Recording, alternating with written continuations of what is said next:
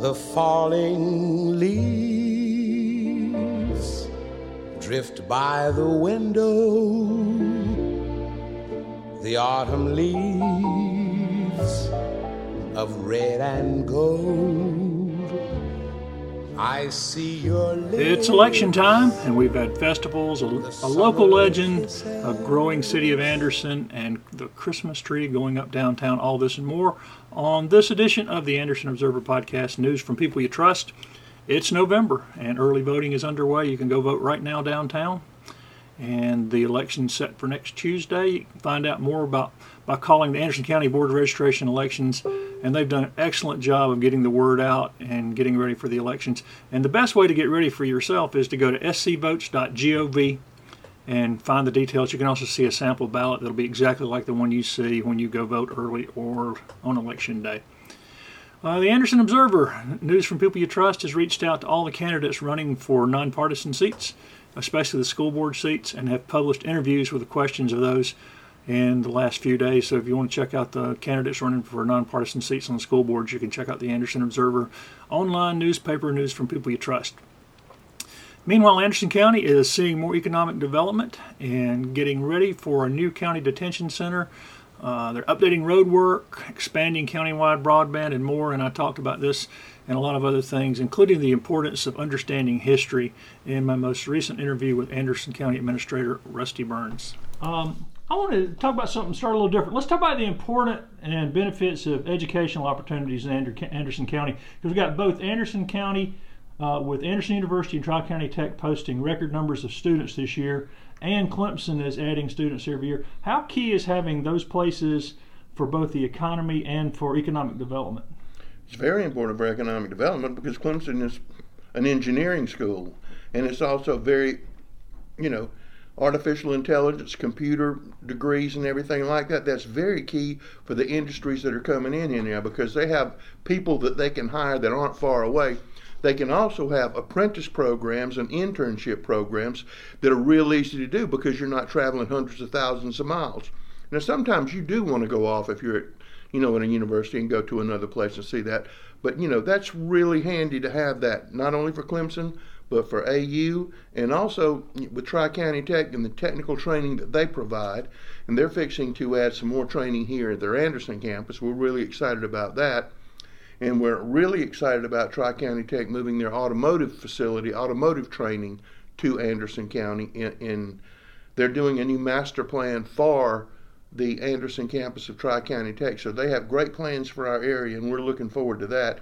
And especially having that automotive training center right here, because we're going to have some uh, uh, relationships with them. Like the head of our shop, Mr. Stone, is probably going to teach some of those classes, which I think is wonderful. But we'll also be able to take apprentices and put them in our shop. And so it's going to be a, a, a, great cooperation between our two institutions, which we cooperate with them just about every day anyway.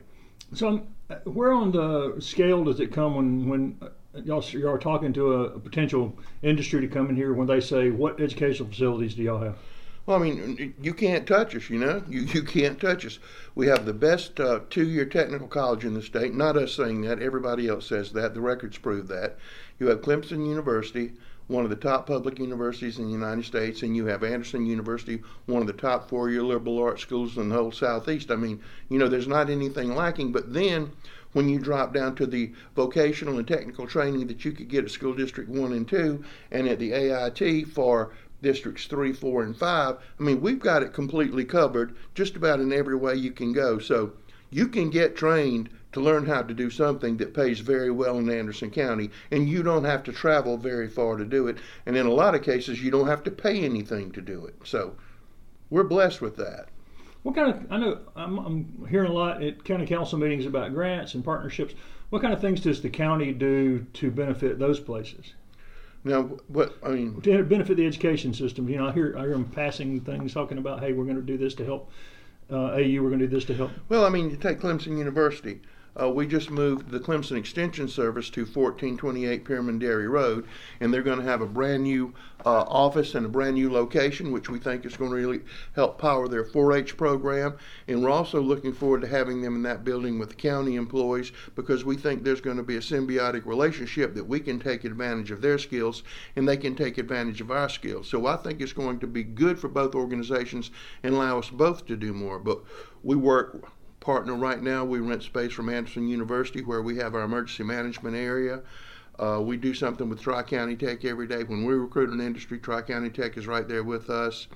Uh, Anderson County pays half of the Tri County Tech budget. Oconee pays 25, Pickens pays 25.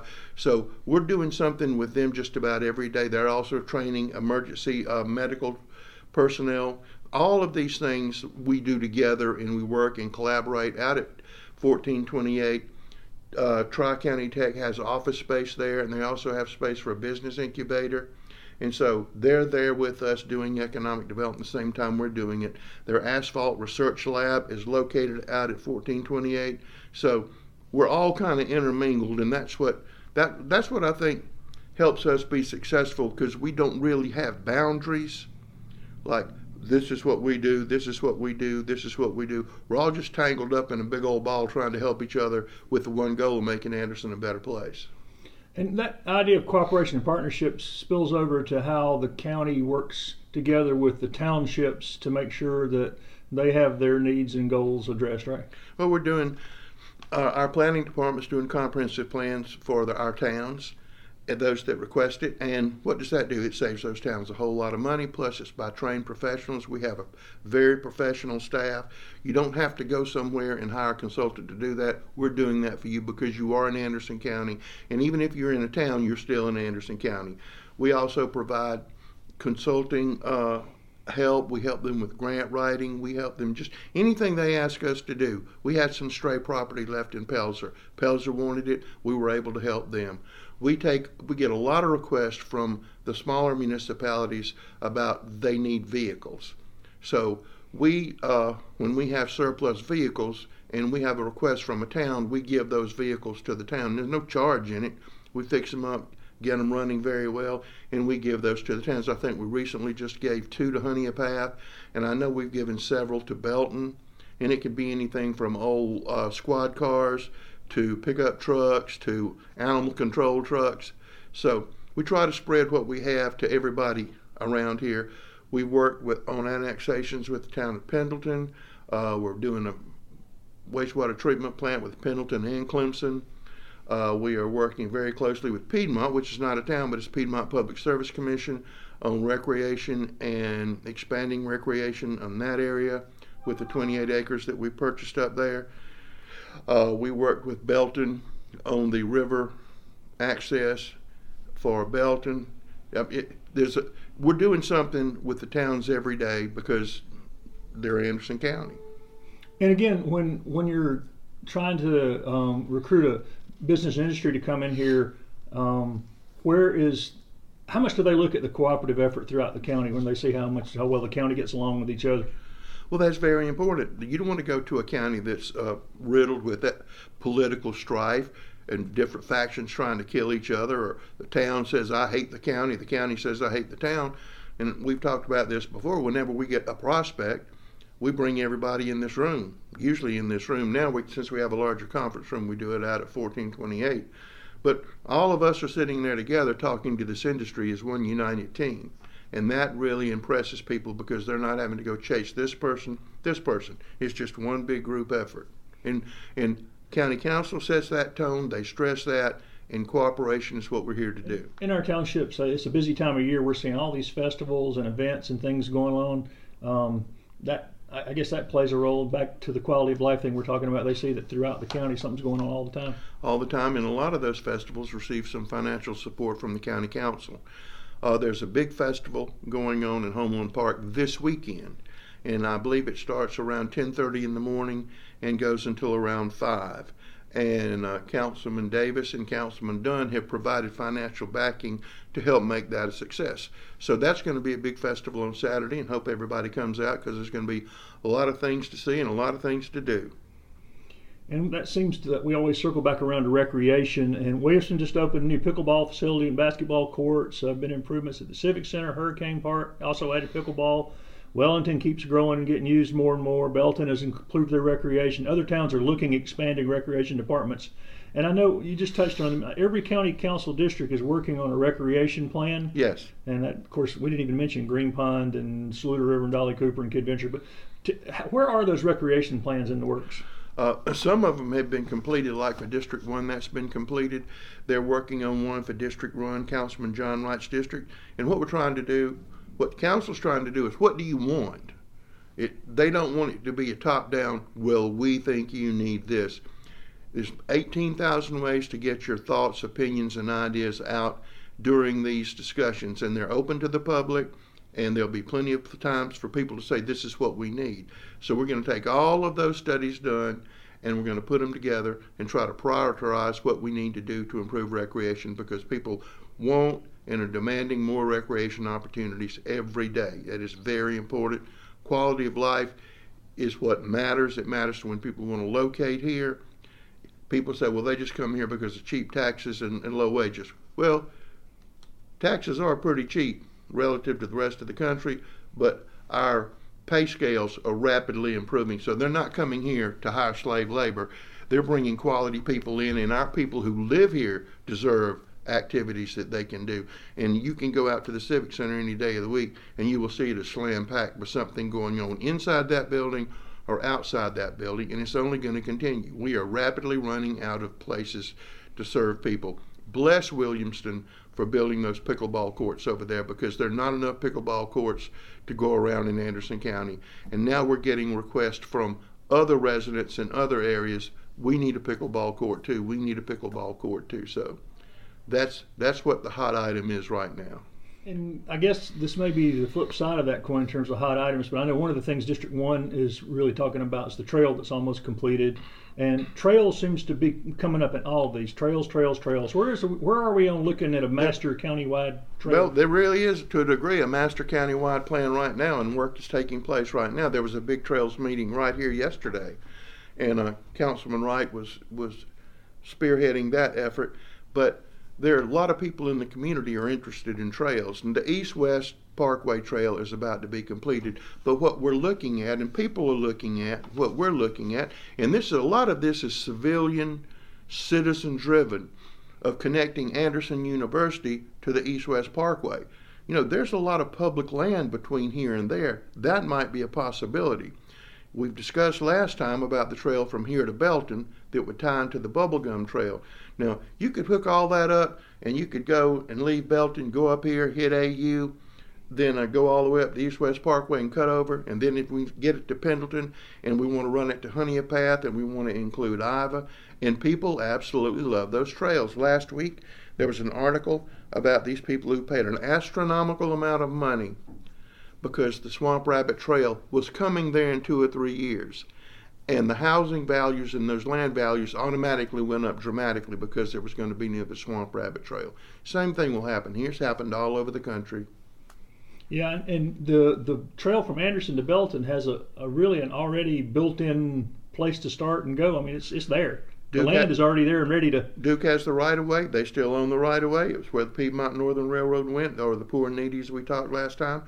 So that that may be the easiest thing, and uh, Advanced SC, Duke Energy's uh, philanthropic uh, arm, gave $250,000 to the United Way to pursue that effort. So, you know, it's money. They own the land and they're giving us $250,000 to figure out how to do it. That's a pretty good deal. I know you're interested in history and people remembering what's going on in the county, and, and part of that is remembering those who've devoted or sacrificed their lives. And there are veteran memorials all over the county, uh, and a new one is planned at the Civic Center, plus the firefighter and law enforcement on the square downtown. The museum is about to launch a new major military exhibit. And I will tell you today that Beverly, who runs the museum and, and, probably could go run the state museum today and, and, improve it dramatically, and I mean that sincerely, completed her fundraising quest for veterans at war for the museum, and she has raised thousands upon thousands upon tens of thousands of dollars for that exhibit. So that's going to be opening pretty quick, and that's going to be stupendous. But she gets a whole lot of credit for raising that money. And I'll put that museum up against any museum anywhere. Why has so much effort been devoted to these kind of memorials and, and like this exhibit coming? Well, it's important to remember the history of Anderson County. It's a unique history. We have our own 250 committee, and every county has them to celebrate the, the revolution, 250 years. So we have a group working, Beverly's organizing and helping with that, so we're doing that. And uh, Mr. Rich Otter is writing a history of the uh, Old County Farm, which, if you don't know that history, which it is fascinating, that that came about, and I don't want to steal his thunder because he's been talking about it, but there was a provision made by the government to have a poorhouse, and we shared one with Pickens. But then they decided they would split it up. So Pickens got part of the money, and it used to be up there at the railroad bridge in Sandy Springs, LaFrance more appropriately. And so they took that money, Anderson took that money and bought the county farm property. And this is way, way back in time, but and I can't wait for his uh, his uh, research to be published, and we're going to assist him with that because it's it's fascinating about what's happened there, and he's uncovered so much information. It, it, it's amazing. So. Yeah, and that's the, the, where the civic center sits now. People wonder, and the poorhouse that they built is still there and still being used. Not well, for but, poor people. But. Yeah, but but there were other structures there before, and he's found out where they were. He's, I mean, he has taken this to the very beginning, and and and and I've had a chance to hear him lecture on it, and we talked yesterday about it, trying to help him plug holes and we're helping him plug holes. We didn't know we had holes because he's telling us this is missing, so we're trying to find it. Everything from airmail service to everything else. So it's it's great. But people enjoy this, and you know who enjoys this sometimes more than you would imagine? People who just moved here. They want to know the history of Anderson County. Why is Anderson County here? When did it start? Uh, tell me about this. What's this? How's this? And and so there's a huge appetite and a huge market for that. And those memorials are to remember what happened here and those who served here. And, and we're going to continue to do that because we put a major effort in that. That's important to the county government. It's important to our council. And I know it's important to our citizens. And for those who don't know Rich Otter, he's a newcomer. He only got here about 1960 or yeah, something. 1960. he was a mayor, former mayor. He was former mayor. All right, since the last time we met, the city's uh, tentative plans to annex the property along the corner of the East West Parkway and Concord Road has ended because a longtime Andersonian purchased that property and said he's not giving it to develop, selling it to developers. Uh, I know at least one council member has reached out to the legislative delegation to see if there's anything that can be done about city annexing with no serious input from the county. Is is that needed? Is it even possible? I think you would put you would pit the counties and the municipalities against each other in that. And right now, South Carolina still has some of the strictest annexation laws because you can't, a city can't jump out and annex somebody without their permission. So the person who owns the property has to request the annexation. Can you do something about the land use? Maybe, but that's probably more along the lines of a county city agreement rather than state legislation. But even though they have to have permission, as we're seeing uh, many times, a landowner just has a, a, bunch of pasture land, and all the people who live around it have no input at all that, that live in the county. They, they, have no voice. They have no. They don't have a vote. They have no voice whatsoever in anything. The zoning that was there, when it goes into the city, it becomes the city zoning. So that's that's the way that goes. And meanwhile, there uh, is such a need for housing. Anderson landed number three in the country on rent price increases between 2021 and 2022, 117% increase. Uh, what can the county do to help provide quality housing without changing the character of current neighborhoods? Well, what you have is zoning, which can determine where things go, but all of Anderson County is not zoned. In some places, don't want to be zoned. But when that industry or something moves next door to your house, you know, if it was zoned residential, it's residential. And this council is very reluctant to change any major sweeping changes on areas that voted for the zoning that they wanted. And so that's the primary way you can protect what you have.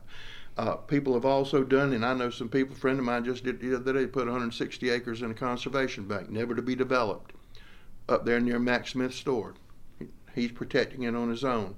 But that's the about the only thing you can do. And then you have situations where you have these old farms, and they may have been in the family for generations, but now those people have moved off and they're not coming back.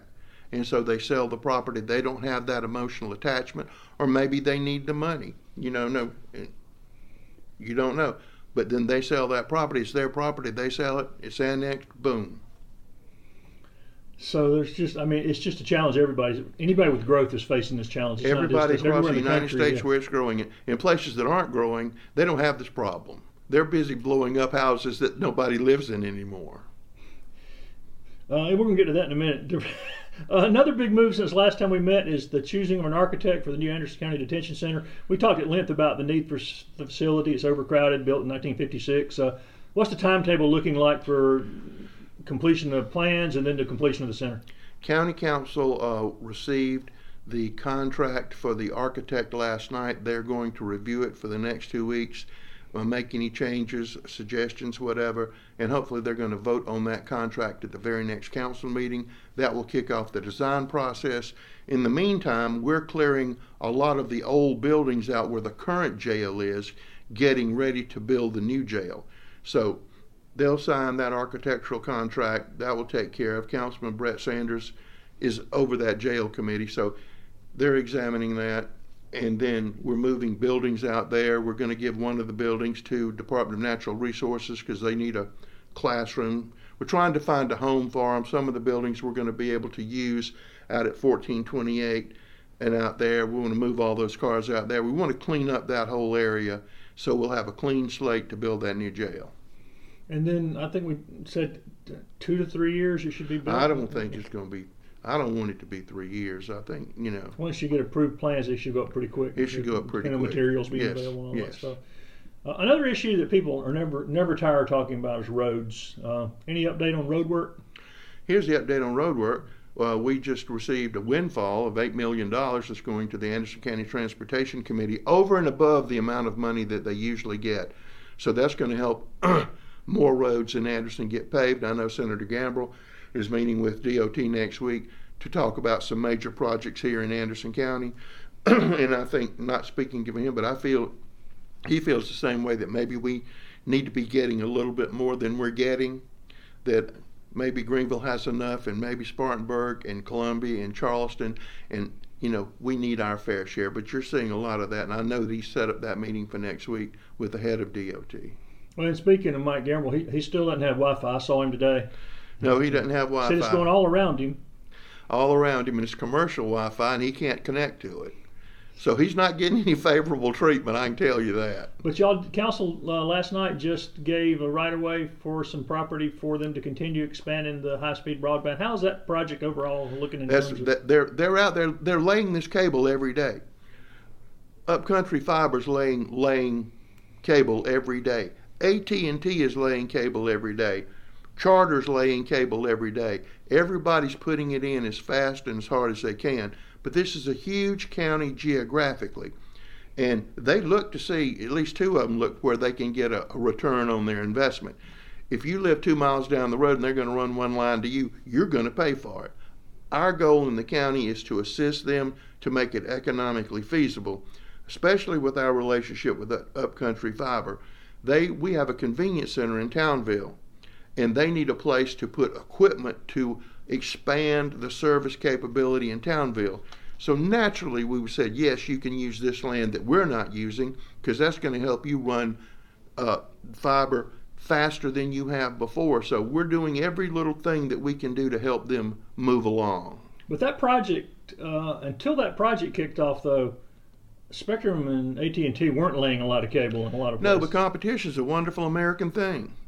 It really works. It really works. And Upcountry Fiber coming into the picture, and they they both of those organizations, Blue Ridge Electric and WC Tel, they are co-ops, so they're getting it done. As a matter of fact, their contractor is so busy laying fiber in our area, he's leasing a facility here to move his company here so he can accommodate the work that they're throwing out at him. And really, for the first time, those grants, the much heralded we're going to get you broadband that everybody ran around saying two years ago. We, we, here's the money. We got eighty billion dollars. Well, like everything else in government, it's just now trickling out. So you're going to see some rapid expansions because it's just now getting here. I swerved off the roads a little bit, but uh, we've already had two freezing nights, and they're calling for an extra cold winter. That's not good news for road work, is it? Never good word. Never good news because that just makes the roads deteriorate. It just makes them go away, and and that's what it does. So hopefully this extra money is going to help us do a little bit more than we have in the past, and encourage uh, SCDOT to do more in Anderson County. A minute ago, we were alluding to tearing down houses. Last night, council gave approval to demolish 11 blighted houses in the county, six of those in District 2. How many of those houses are there total? Do you know how many's on the list? Yeah, we probably have about 150 right now off the top of my head, and uh, we council allocated $150,000 this year for demolition of houses.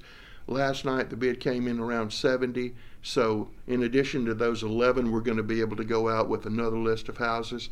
Uh, we also get individual money, and sometimes when we threaten to come and demolish your house or somebody's house, those people will actually go ahead and do it themselves, and so we get more of a bang for the buck. But we need all of those places to go. And what we do is we take the very worst ones. That's what we go after, the very worst ones, which are eyesores. And they should be starting that project today. And that, that really can improve some of those neighborhoods where oh, people have been living there a long time. I, have I've said this a thousand times. People would rather us demolish an eyesore, an ugly house, than pave a road or anything else we do. It's instant gratification. And council also approved working with, I think the county's already done some work with this Nehemiah company to rehabilitate some of the housing in distressed areas. Well, are, there, are there other opportunities around Anderson that could find funding or? Well, we have we have some more money. We have this money is purely federal money. It's about five hundred and forty million dollars off the top of my head, and we're going to partner with Nehemiah to build new homes. As you know, we did a, a massive demolition project that Steve Newton did and we took down houses everywhere. But we have those lots. And so we're going to partner with Nehemiah Corporation to build new houses. Three of them will be for rent, and two of them will be for ownership. But you get in this program and they help, they counsel you, they work with you, and you can rent to own. And that was approved last night. We're really excited about that. We want to see that program expand, and we'll be moving in that direction. But that money is purely federal money. There's no county match involved. Uh, it's it's it's money to do what that is supposed to do, and we have more of that coming. And they've already done some projects here in the county, right? Yes, they have. Yes, Y'all they have. pleased with what they've done? They've done some in the city, and, and they have an excellent reputation. They're probably one of the premier organizations that do this. Are there other ages, the uh, aging neighborhoods, like maybe down Orr Street to AU and other places that could find some sort of uh, funding or some way to uh, help improve that housing? Well, we have some of this more money coming, and we're looking at those opportunities to do that. So you can create in there. You create an opportunity zone. What do you call that? Opportunity zones primarily for industry. That's okay, no. I got that wrong. Then what's yeah. it called? Uh, where you can rehabilitate neighborhoods and get funding, make it easier to get funding for. Well, you could do a special purpose district, or you can create an empowerment zone. But okay. the, but these things we're trying to do a lot of infill you put something new and drop it into an existing neighborhood, I think you're going to see some improvements. Plus, in some of these areas we're talking about, with the improvements that we're going to do on these old abandoned mills, you're going to see private money coming in, not in the way private money to rehabilitate the mills, but those whole neighborhoods are going to improve because they're going to try to match the quality of that. So we think that's going to be an excellent thing for Anderson. And the Equinox project will help solve some of the housing problems we're talking about. Absolutely, it will, because it's going to be a mix of apartments and other things, and I think it's going to be a great project. And we're excited to get it going. Council uh, acted on two things last night to further that project along. Any big economic development news on the horizon before the end of the year? We have uh, more more economic development projects coming to Anderson County. Last night they uh, gave approval to a 562,000 square foot building that's going to be up at exit 32. We've got more projects in the works. And that's for a private company to that's develop a landing zone for Pri- private company. As I've said before, we primed the pump twice, And now we don't have to prime the pump anymore. We have people everywhere coming here wanting to do that. Does the somewhat uncertain economy, rising interest rates, and a midterm election have any impact on development, or is it just a bigger picture arena? I think what you have, like in construction, they're, they've already planned what they're going to do for the next six months and the next year. They're not here today. They usually have their money locked in and they're fine. But interesting thing about a lot of the companies that are coming here to Anderson, take Hunt Midwest for example, who owns the Kansas City Chiefs. They don't need to borrow any money. They have their money. And several other companies that we're doing, they are family owned enterprises and they're using their own money. So they almost thrive in this group because they're not they don't have any interest payments to make and they're not borrowing money because I've talked to them. They said, well, sometimes it's better to use other people's money. These people don't think that. Is the fourth quarter usually a, a hot quarter for development, or is it just so, some? Sometimes I, I, can tell you this. Sometimes the fourth quarter has been filled with activity that you don't see until the following spring. People trying to get things done, close it out before January one, and get ready to launch for the next year. But we've also had some people that we have recently told with some big numbers and things like that, but no, we really don't think that we're a good fit for you because I don't think that would be a good fit for Anderson County. Yeah, uh, remind people what kind of things y'all are not interested in bringing here. I mean, that's... well, we're not interested in a battery plant. I can tell you that because the first thing they ask you is, "How close is that site to a school?" Well, that tells me everything I need to know. You're worried about that because you don't want all those kids. Oh, well, that's all right. There are plenty of good places for you to go, and uh, there are places very close by that we said that would be an excellent idea, and we hope you do well. But you're not. We don't need that here in Anderson County. And just the low, wage, low wage kind of stuff you're trying to. Low do. wage, dirty, noxious. We don't need that. We've had that. We just cleaned up the Viva tire, tire site, okay? We've done that. We don't need to do that. Anderson County's better than that, and we don't have to do that. Before that, we had to clean up all the textile mess. And had, had to clean up all the textile mess. No. Uh, the old elephant pen, just to remind people, is the area behind the historic courthouse is looking like it's ready for grass. Uh, cold weather, weather grass been planted yet? They put the irrigation in last week, and they should be sodding hopefully by the end of this week or the following week. So they will put it. Now they're not putting dead grass, but it will be dormant. But we'll be taking care of it so next spring it'll look very pretty. And could it uh, at least temporarily get a sign, Elephant Pen Park, maybe or something? Uh, that's what I would prefer since we relocated the elephant. Have you had any developers reach out anymore for that? I've had I've had a couple look, but until something's right, you know, it may be a hundred years before that's right, or it could be five years. I have a sneaking suspicion if that turns out the way we want it to be, it might be there for a long, long time. It's a nice green space. That's a important. very nice green space, which is going to become more important. Well, less than one month from the day where we sit, the Anderson County Christmas tree on the square will have the lights on for the season. Uh, any new decorations or anything else new this year? The elves are working, and I know that they have purchased some new items to make it look a little bit different. And uh, today we had a meeting, and they will begin the Christmas tree installation Halloween day. So we're really knocking on the door here right at it. So, and this year it looks like, if my math is right, it's going to grow to 48 feet. Is that somewhere in that neighborhood? Somewhere in that neighborhood. 47, 48 feet. Somewhere like that. So that puts us uh, another four feet. We still got to get three to four feet a year to catch up with Rockefeller Center. Yep. But you got to have a goal. You got to have something to shoot for. Now the music won't start playing in the tower until after the official downtown Oh, we might turn it on for Thanksgiving. For Thanksgiving week, yeah. weekend week. Okay. Um, well, next time we meet, we will be talking about the year in review. So we'll do it then. Sounds good. And that update with Rusty Burns will be scheduled here uh, over the next probably two and a half weeks from now, and we'll really talk about uh, what's going on heading into the end of the year. Uh, I've been covering the towns and cities around Anderson County for 30 plus 40 years now, and I have never seen the size of the crowds that are showing up uh, over the last few weeks at the festivals. Uh, long lines of children in costumes tested the patience of their parents, some of them also in costumes, as they waited in line for candy at Williamston's Boo in the Park, which wound all around Mineral Springs Park. And that line stayed long for at least a couple of hours, and I think they were starting to run out of candy, had to go get more candy. Same was true with the lines of Anderson County Paws, which snaked all around that property, up the hill, around the edges of the property. And the dog park also was full as with the carnival like atmosphere and all the things they had going on out there at Paws.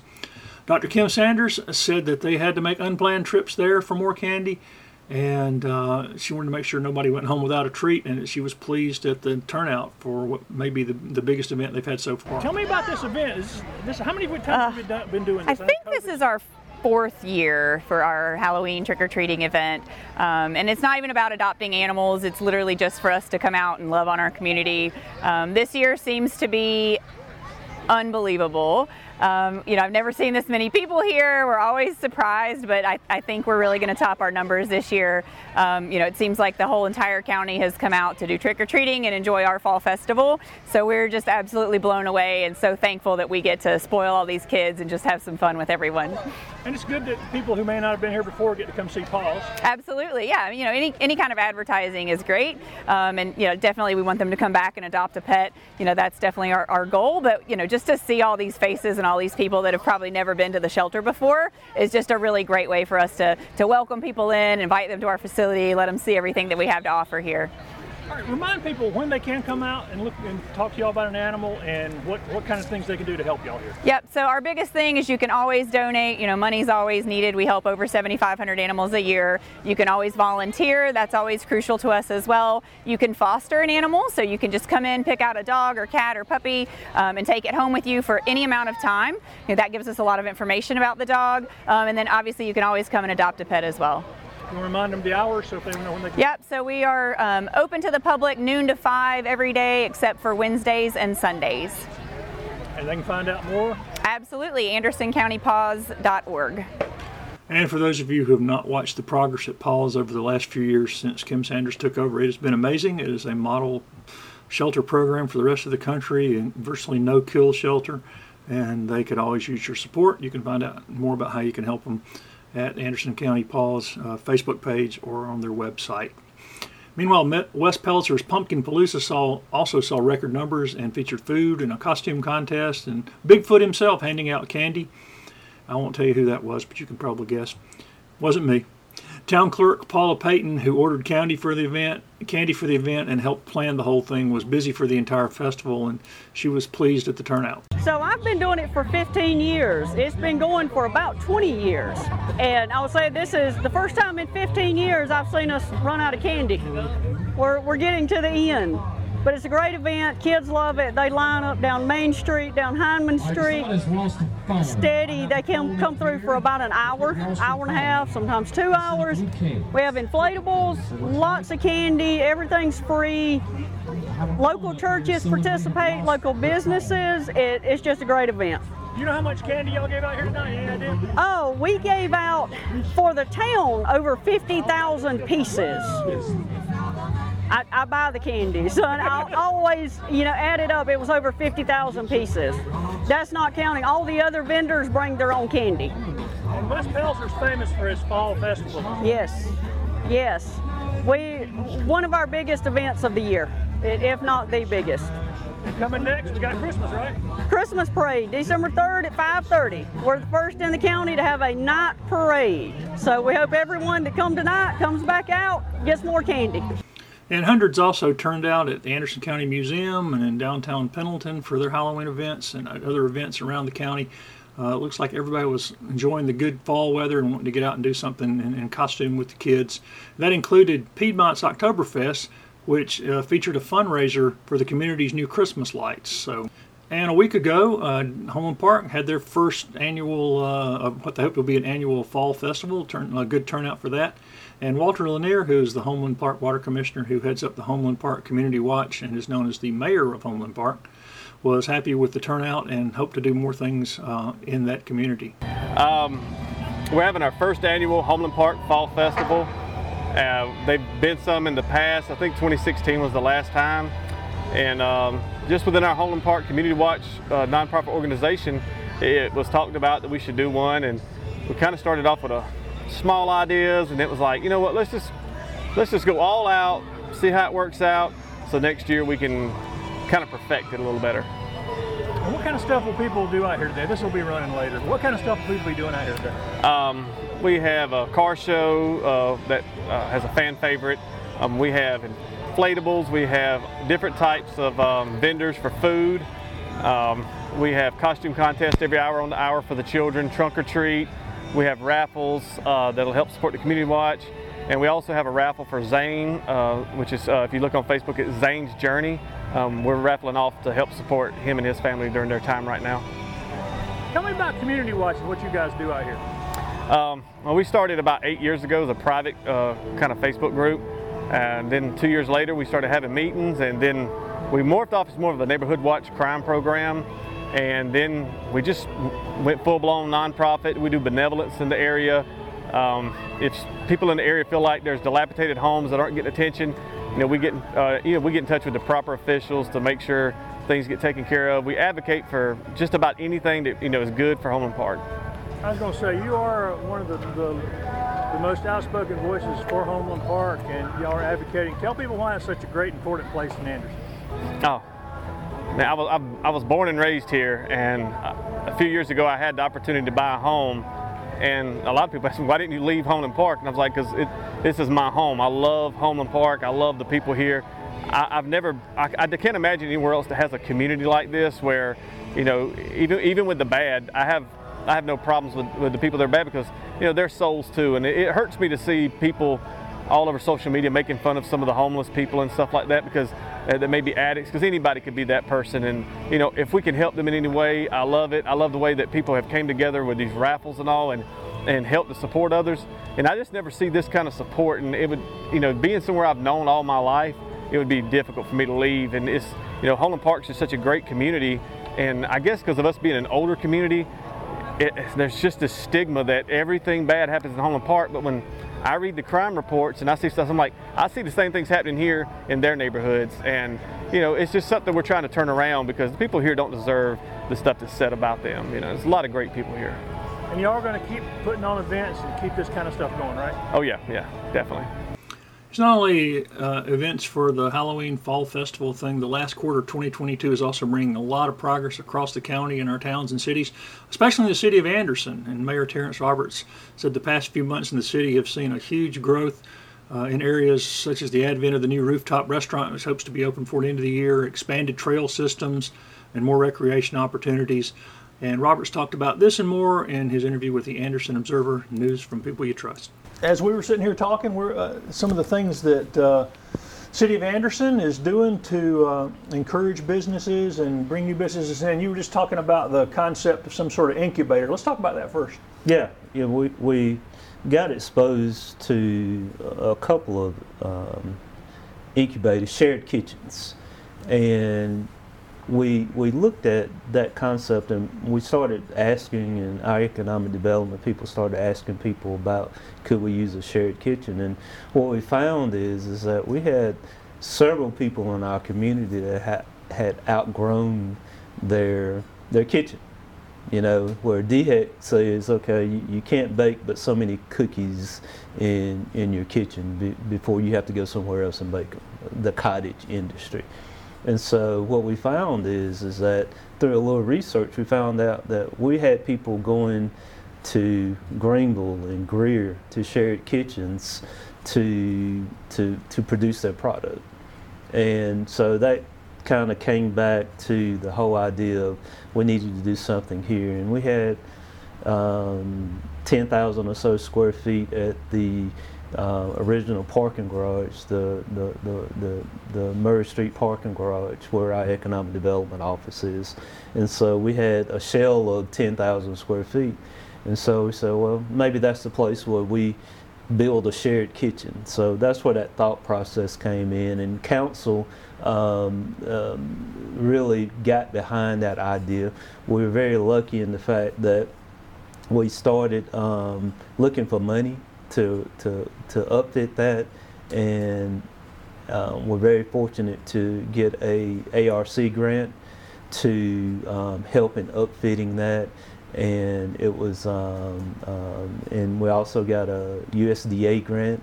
What that was a matching grant for that, and so it allowed us to go about getting that first incubator up. And the, I went by there yesterday afternoon, and we we are still um, just a little bit away from from opening it. I think there's some issues with the supply chain and getting refrigerations and so forth. But I, I do think it's going to be a good thing for um, our small business community. So uh, anybody, like you said, that, that has anything involves cooking can prepare everything there and then sell it at, at the markets and the other things? Yeah, we had our own idea of, of what that looked like, uh, and we, we knew that um, the original concept is that we would have two kitchen, two cooking kitchens. You know, the whole range tops, the hood, the refrigeration, everything that you would use to, um, for example, if we had a caterer that had a catering event, they could go and rent space for that day um, to to prepare for their meal. But the one thing I think our guys did was we asked our local restaurant tours. So what do we really need? We think we need two kitchens. And so after talking to people like Bill Nickus at, at Sullivan's and several other restaurant tour folks, um, they said, yeah, we need a kitchen, but we also need a baking kitchen too. Okay, and so um, um, that led to where there will be uh, um, one kitchen where you can um, cook all the essentials, and there will be a baking kitchen too. And so, because there are a lot of people who who bake cookies and cupcakes and that need that baking component to it. And so um, you'll be able to, like most shared kitchens, you'll be able to um, rent a space. Um, it has refrigeration. You'll um, it has lockers, or you can lock your um, some I mean personal stuff up. And so um, we'll have somebody that manages that and that works it. And it also will have um, a small retail component to it too, not a big retail component to it, but um, the whole idea is to for communities to be able to help people um, that has that good idea um, to help them on how you put a business plan together, how you get finance, and how you set up a corporation. And so our economic development people will do that, and then how you use the kitchen. And so ultimately, what we would want to do is to be able to um, take them in, um, let them grow their business, and then you kind of kick them out and say, okay, go find you a retail space. Let's help you do that. And so um, I, I'm excited about it. I think we're all excited about it. I bet you've got a lot of people that are already chomping at the bits to get in there too, don't you? Oh yeah, I mean we we had. Um, I remember this one particular story that that the economic development people told me um, of a lady. I can't remember her product, but she was going to out of you know she was driving 30, 45 minutes three times a day, uh, three times a week to do her thing, and for her this is life changing. You know, she's. I remember telling me she cried. You know, to be able to say that I'm gonna be able to come drive 15 minutes, do my thing, and not have to drive 45 minutes one way and 45. So uh, I, I think uh, it was needed in our community, and we're excited about it. Is there some sort of vision in the year or so ahead to expand it to a place like you're talking about a market where you could have booths and Yeah, I mean, again, this is just Terrence talking as mayor, not Okay. my council. But you know, I, I think um, I've seen there's one in Charlotte, for example, where there's just um, a place for vendors, and um, they they have these they, they have a business where they're selling whether they're selling seafood or pasta or cookies or ice cream to be able to go in a I would say a warehouse type facility where you have 15 20 people that and you have tables where you can eat. I mean that model is being uh, replicated all over the country. And I, and I think hopefully that will happen here that would be exciting for the city of Anderson Yep. to see that. mm-hmm. Uh, what other economic development stuff for downtowns going on? Anything in the works or in the long-term works? Or You know, we, we are still, um, uh, I guess as we speak, you know, I mean, you look at the economy and, and how that's affecting um, everyone from businesses to individuals. And so I think we're in a good spot. You know, obviously, with inflation where it is right now, um, we have a lot of, uh, we have several um, projects in the pipeline that I think are um, far enough in the pipeline to keep sustaining us um, before. Uh, very excited about the rooftop bar, um, which we hope to. Um, that deal is done, and we're very excited to have up on the roof as a tenant on that. Uh, they will. Um, they've ordered their equipment, and um, just like everybody, they're waiting on equipment. But you know, hopefully they can be ready maybe the first quarter of 2023. But I think we, uh, our citizens, will enjoy that. Uh, it's a beautiful view, and, and I think that's what was needed. Um, very excited about the um, Palmetto Lofts um, for for people who um, grew up here. That's the old Sullivan Hardware. Um, part of the old Sullivan Hardware. It's been a couple of things um, since then. It's been office space, but that facility um, opened with 30 plus units, I think 31, 32 units, um, probably about a month ago. And it's, it's really gorgeous. I mean, they kept the integrity of the building, and um, it's pretty cool to have um, 31 um, units downtown that are open. It helps our small businesses kind of survive um, Monday through Thursday to get to the weekend because those people I, um, I, I see them walking their dogs and so forth, and they're young. I mean, they're they're young folks. Um, it is um, a um, market rate rents, and um, and what's interesting is some of these folks who are living in those apartments. When I talk to them, I ask them what they do for a living, and they said, "Well, I'm doing such and such, and I work in Greenville, but you live in Anderson." And so you, you're getting, you know, so for some some people who are the creative types and those jobs, or whether you're in some type of architectural design or something. But it's interesting that they're working in Greenville, driving to Greenville, and, and living in downtown Anderson. from the hotel to the uh, restaurant on top of the garage to the new 31 things, those are sort of the kind of upgrades that start bringing the visibility of Anderson up a lot too. When they start seeing those kind of things. It is. It is. I was talking to someone earlier this morning that said that um, they um, had a date night with their wife and uh, went to Sullivan's and lifelong resident in, in Sullivan's and said it was packed. And he said he knew one person in the restaurant.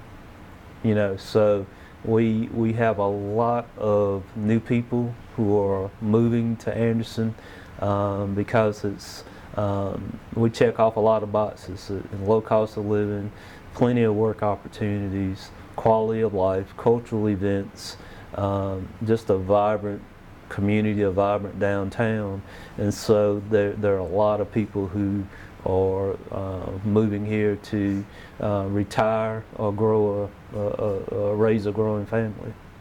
I'm jumping into the rumor water here, so if you don't feel comfortable, but I understand there's a, a green grocer looking at a spot downtown. A lot of times you know before I do. Okay. You know, I mean, it it doesn't surprise me. It's a need, though. It, Certainly. it, you know, when you start, you know, um, looking at um, the Palmetto Lofts, the the Shakola, the Calhoun, the the other spaces that are storefronts or where people are living on top of the the retail or storefronts. Uh, when you start looking at that number of people downtown, it makes sense that if if, if I had if I was a grocer, I, I would be looking at this market. and I guess the it's 100% full, and once Palmetto, it sounds like Palmetto's going to fill up pretty quickly. It- the it looks like it, yeah. Fill up pretty quick. So as you move out from town, I guess there's still a challenge to have enough housing for everybody too. Oh yeah, yeah. You know. Affordable housing, especially. affordable housing. I mean, we, and you know, I, I get to a friend of mine um, who's in affordable housing, um, um, Don Oglesby at um, Homes of Hope. He he's he, he's trying to get everybody to re- rethink what affordable housing is, and affordable housing is is pretty much what you can afford. You know, and it, it's not necessarily um, the hundred thousand dollar house with a median income under fifty. It is people who move here from um, to work at Arthrex that might have a median household income over 150,000. And so for them, affordable housing is going to be a little bit bigger. It's what they can afford. And so we we um, we all have a challenge to make sure that we manage that growth right. And, and that's a it's a big challenge. You know, when you start um, looking at your housing stock and you start looking at um, where people live and how that changes. And so um, um, we both, the, the city and the county, we, we do, I think we have the professionals at the city and the county to, to handle that growth. And, and probably part of our job is to work with developers to make sure that we get a product that um, that that's the best product for our community. And the Chemtex development will take care of some of that, right? Where. What's the latest on that? You know, uh, my understanding is is that you know they obviously have um, bought the property. That's the property that um, for people Chemtex um, City Feed property right there at Murray Street and Greenville Street. Um, if I'm not mistaken, I could be off on the numbers, but um, it's it's well over 100 new units. Um, they'll use some of the existing warehouse buildings that they had and also build some new apartments.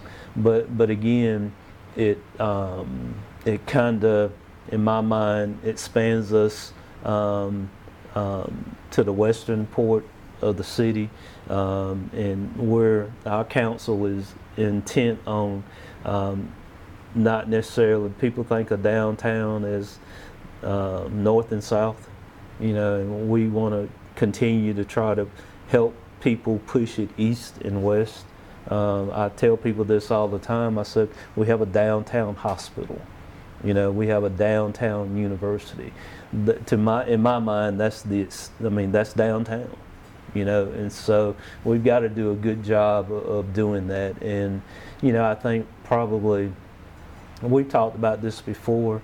Um, we are um, very close for the contractors to turn over the um, Anderson uh, Recreation Center phase site there with our, our new ball fields and we had a public meeting Monday for um, people to come out and weigh in on the Lindley Park extension. Um, I noticed um, this weekend where they're already laying the um, the pathway behind the ball fields. And so that's a big deal there to take Lindley Park from, I've kind of dubbed it Upper Lindley and Lower Lindley. Um, but we're, we're starting to work, getting ready to work on Lower Lindley to take that, that, that bike path through um, along Whitner Creek. So um, that's very exciting. And, you know, I think all of that lends itself to the, the, the west part of our city. I want to circle back around to, to the recreation in a minute, but you mentioned west. I think you're right. It seems like from a, a topography, and I'm not a person who is an expert in this at any means, but it's na- the, that the property that's available is naturally to move west, to expand downtown west. Yeah. You have some challenges with the hills and the railroads and everything if you try to go too far east. Yeah. But going west with, with the county's uh, mill property over there, they're trying to get developed near Chemtex, and that's a that's a huge section. And, and you talk about downtown, I mean that's a block from the square. So downtown, it's Yeah. downtown, downtown already. It's know? already downtown. And, um, you know, that site, um, the old Equinox Mill site, um, right off of Bleckley.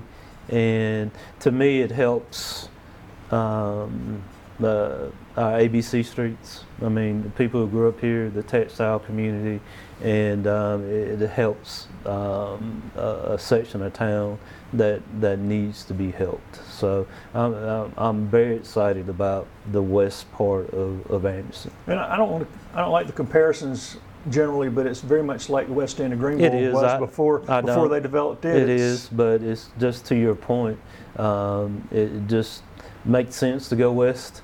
You know, I mean, northwest, uh, the cities grow that way for whatever reason. Cities tend to grow toward interstates, and, and, and but our community, all our community is growing. But from a, a, a downtown centric point of view, that area makes sense for. There's some vacant land there, and we can grow that way, and it's very close to downtown. Yeah, historically we followed the roads. Everything was going south when 29 was the main road. Yeah. Then they built 85 and everything went the other way. Back to, to the recreation center, I know y'all got some long-term plans for expansion there.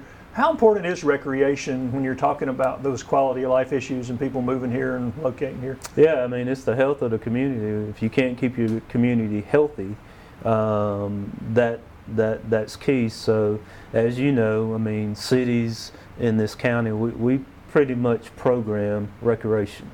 Um, the cities of, of Anderson and Pendleton and Belton, Honea Path, Star, Iva, um, um, youth sports. We program youth sports, so that's very important.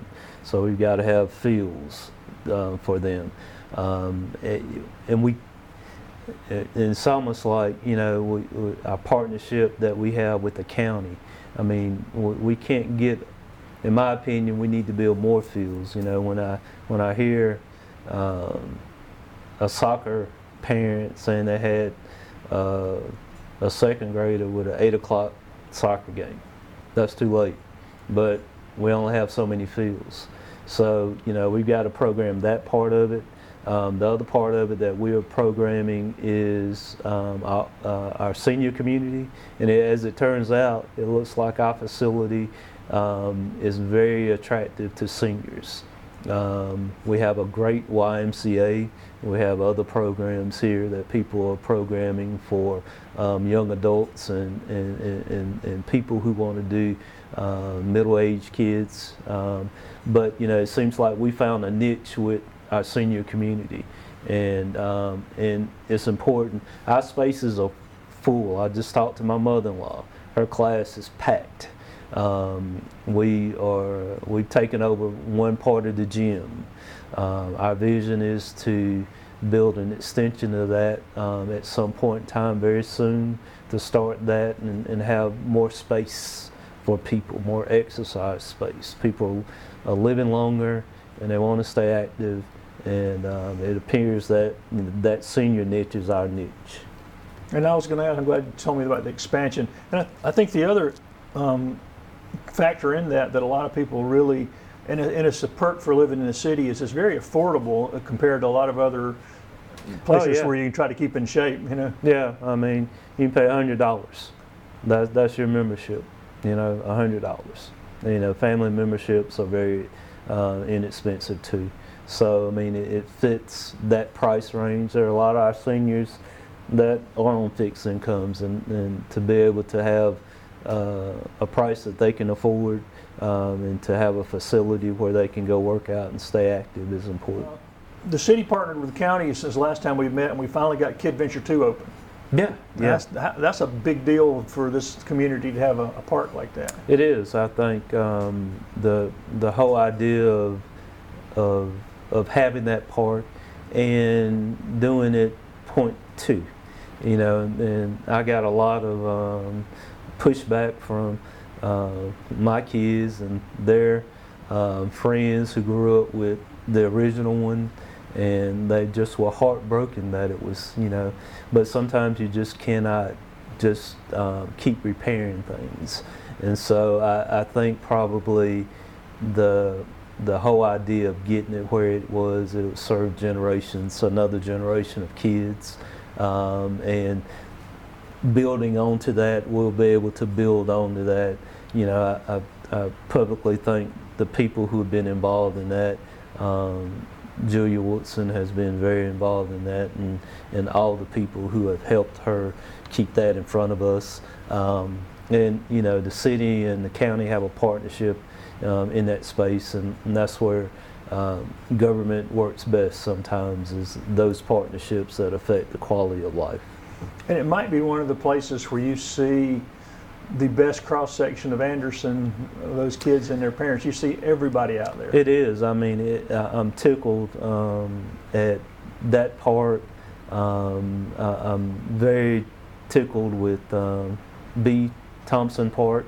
You know, where that's a go-to park, where you know not not only for people who live in the area, but people all over the community go to that park. And I think you'll see that again with um, DB Walker Park. We're getting ready to reprogram it and theme it too. And so that's another part of, of Anderson that um, sometimes people don't go to things unless they have a reason to go to it. And I think that, that happened with B. Thompson and, um, and people from all walks of life. You go down there, uh, I take my, you know, when, when my kid takes his, uh, his two-year-old you know, there are kids from all over the county at that spot. And trail systems connect a lot of this, and uh, it seems like everyone wants to talk about a trail now. It is, you know, it's amazing. You know, some of my takeaways from conversation with, to people about what they want. They want that connectivity. They, they want, if you live in a subdivision and um, you're trying to um, get to the East West Parkway, um, people would love to just be able to walk or bike or run to the parkway as opposed to getting in a car and driving. And so that connectivity is important. I think the we talked earlier about Lindley Park, and that will end up being, um, you know, I'm guesstimating here, but you know probably um, from the upper part of Lindley through B. Thompson Park, that, that probably gets us probably a mile and a half, maybe two miles, you know. And believe it or not, I see it all the time where people will come and park at Lindley Park and walk a third of a mile. You know, they don't even live here in the area, but they come, they park right there, and people want people want to do that. They want to get out of their neighborhoods. They want to walk. They want a safe place to walk. And I think this will allow them to do it. It's going to be beautiful. I know it's been a year full of events. Uh, I, I, know you had the Taste of Anderson last night. Anything else coming up in the fall? That's, uh... Well, we, we also have um, um, the, the, the Taste of Anderson was last night. This Tuesday we have Farm to Table.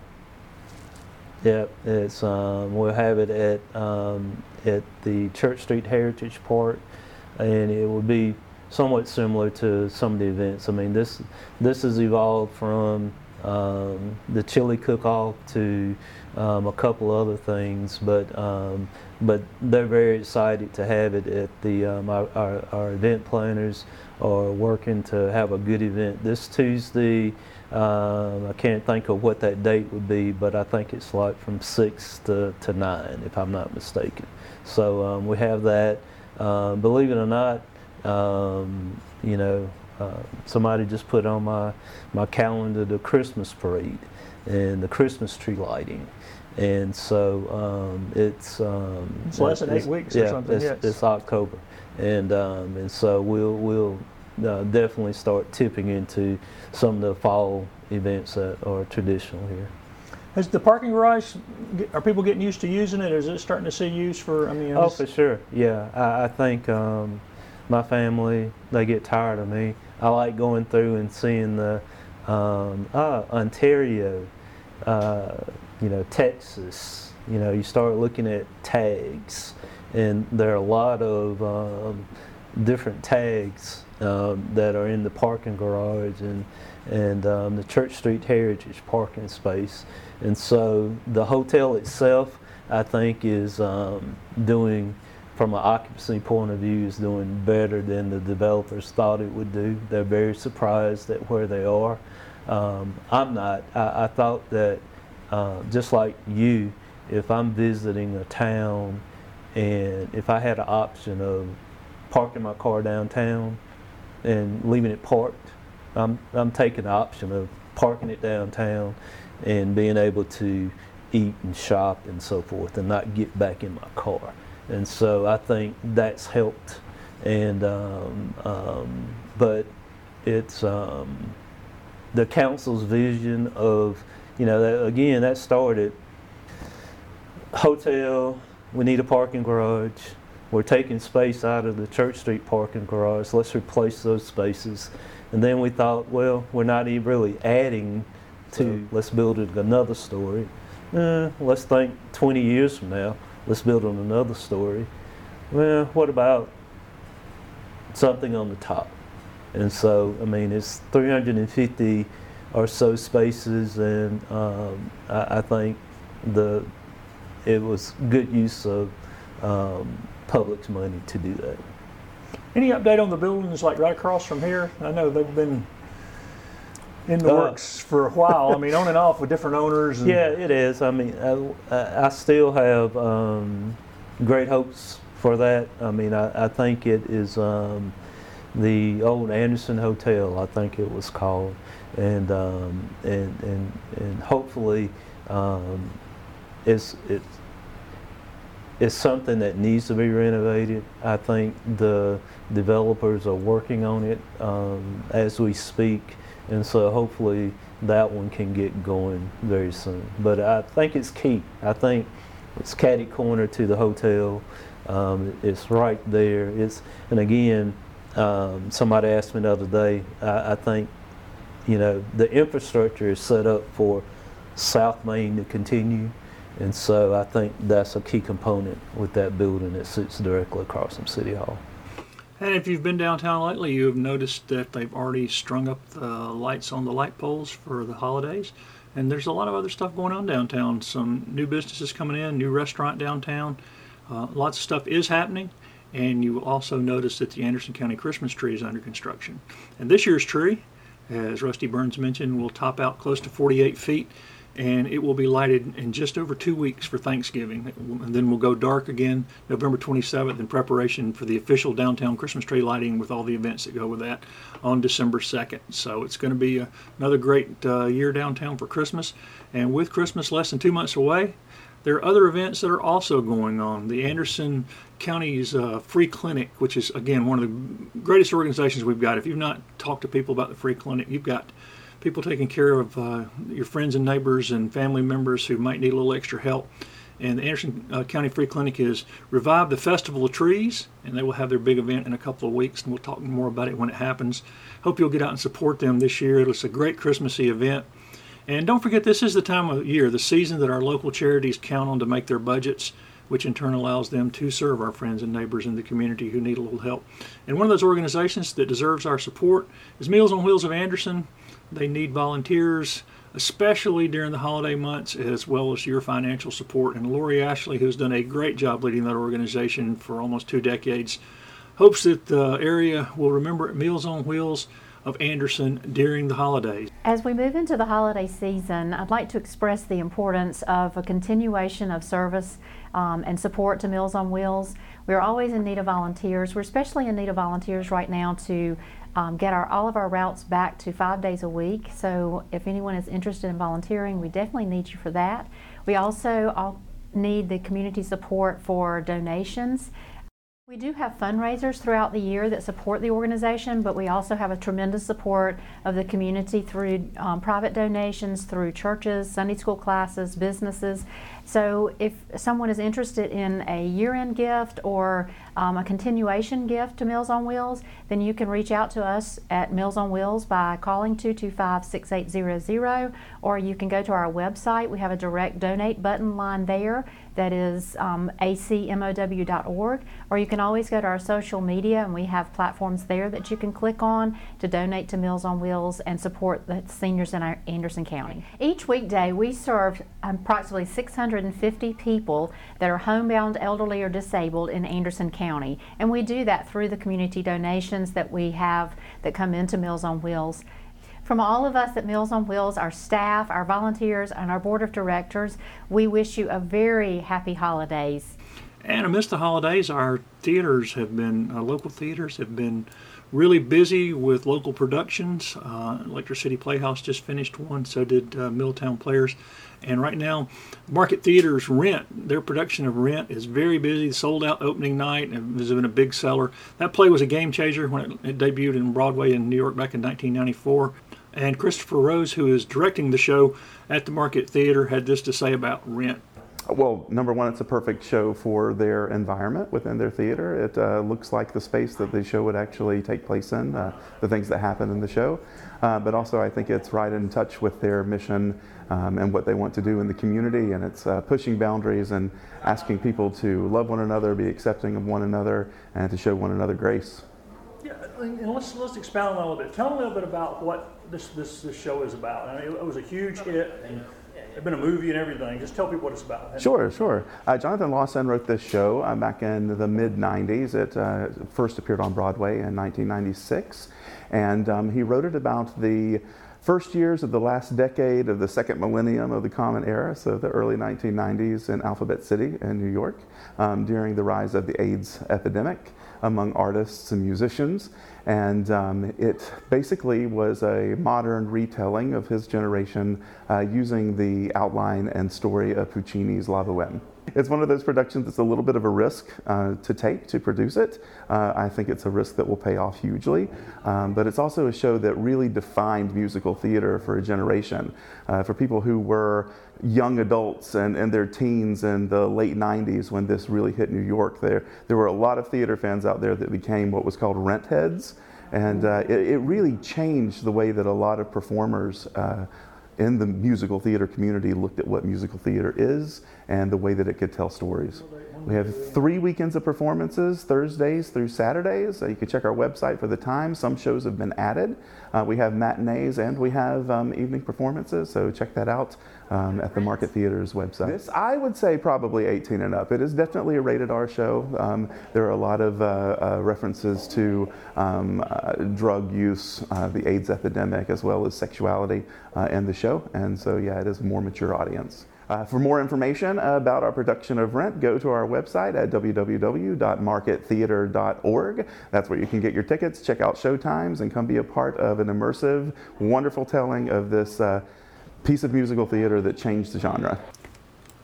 And meanwhile, Ghost, Tales of Ghost Island continues this week at Green Pond Landings Outdoor Amphitheater with a few more spooky shows. Uh, going to be uh, continuing to grow out there. They hope to have more plays, more productions, more even concerts out at that amphitheater. It's a great spot. It's a beautiful place.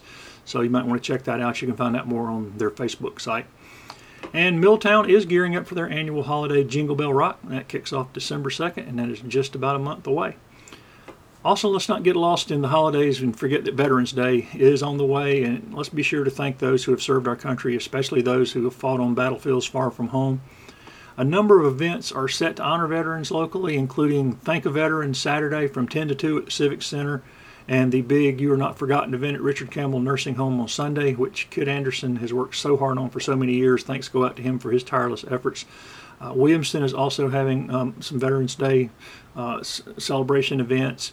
And at the Anderson County Museum, they're planning to launch their long awaited military exhibit on Veterans Day, which will be a great addition to an already great museum. Next Tuesday is also a really critical day for our country, state, and county. Don't forget to vote. To see a sample ballot, again, visit southcarolinavotes.gov and you can prepare your own research on who you think should lead our county, schools, state, and nation. And finally, I want to give a shout out to Paul Brown, a man who has been covering the area as a photojournalist for more than 50 years. Paul is notoriously elusive concerning interviews about himself Although you can find one that he did with this podcast way back on October 29, 2015, if you want to hear the story of a great life. But recently he was honored by the South Carolina Firefighters Association for his lifetime of work, and he was typically humble in his response to the award and his community, his contributions to this community. I just want to, the relationships that you build when you decide that you're going to stay put and cover your people doing what they do has its benefits, and one is that you begin to know, uh, like Billy said, I knew his, I covered his dad when he was at, at Easley. And, I, and Charlie, I've covered his parents and, and I remember when he was born. And so you build those kinds of relationships, and you can't get that when you're in a place and you leave after two or three years. And me and my family, and I want to thank all of them for showing up tonight. We've been part of the Anderson County community since the mid 70s, and my kids all went to school here. My grandkids were born here. My great grandkids were born here. And uh, this is home, and this means an awful lot to me, and I appreciate it very much. And of course, it goes without saying the firemen and the first responders have a special place in my heart because I see firsthand what they do day in and day out, how they put their lives on the line to help the rest of us.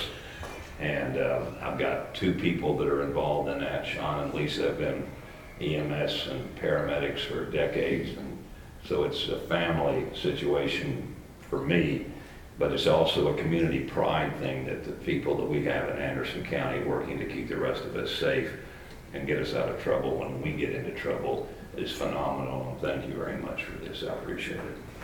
I'm glad Paul is still out there covering our community, and we're all better because of his work. Again, please don't forget to get out and vote next week, or you can vote early now, and you can see that sample ballot at scvotes.gov to prepare your own research on who you think should lead this country and who should lead our schools, our state, and our county, our nation. Well, that's it for this edition of the Anderson Observer Podcast, News from People You Trust. Join me next time for updates, news, and more.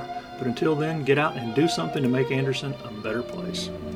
I'm doing my Christmas dreaming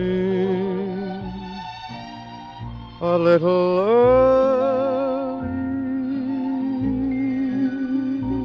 this year. No sign of snow around, and yet I go around hearing jingle bells ringing in my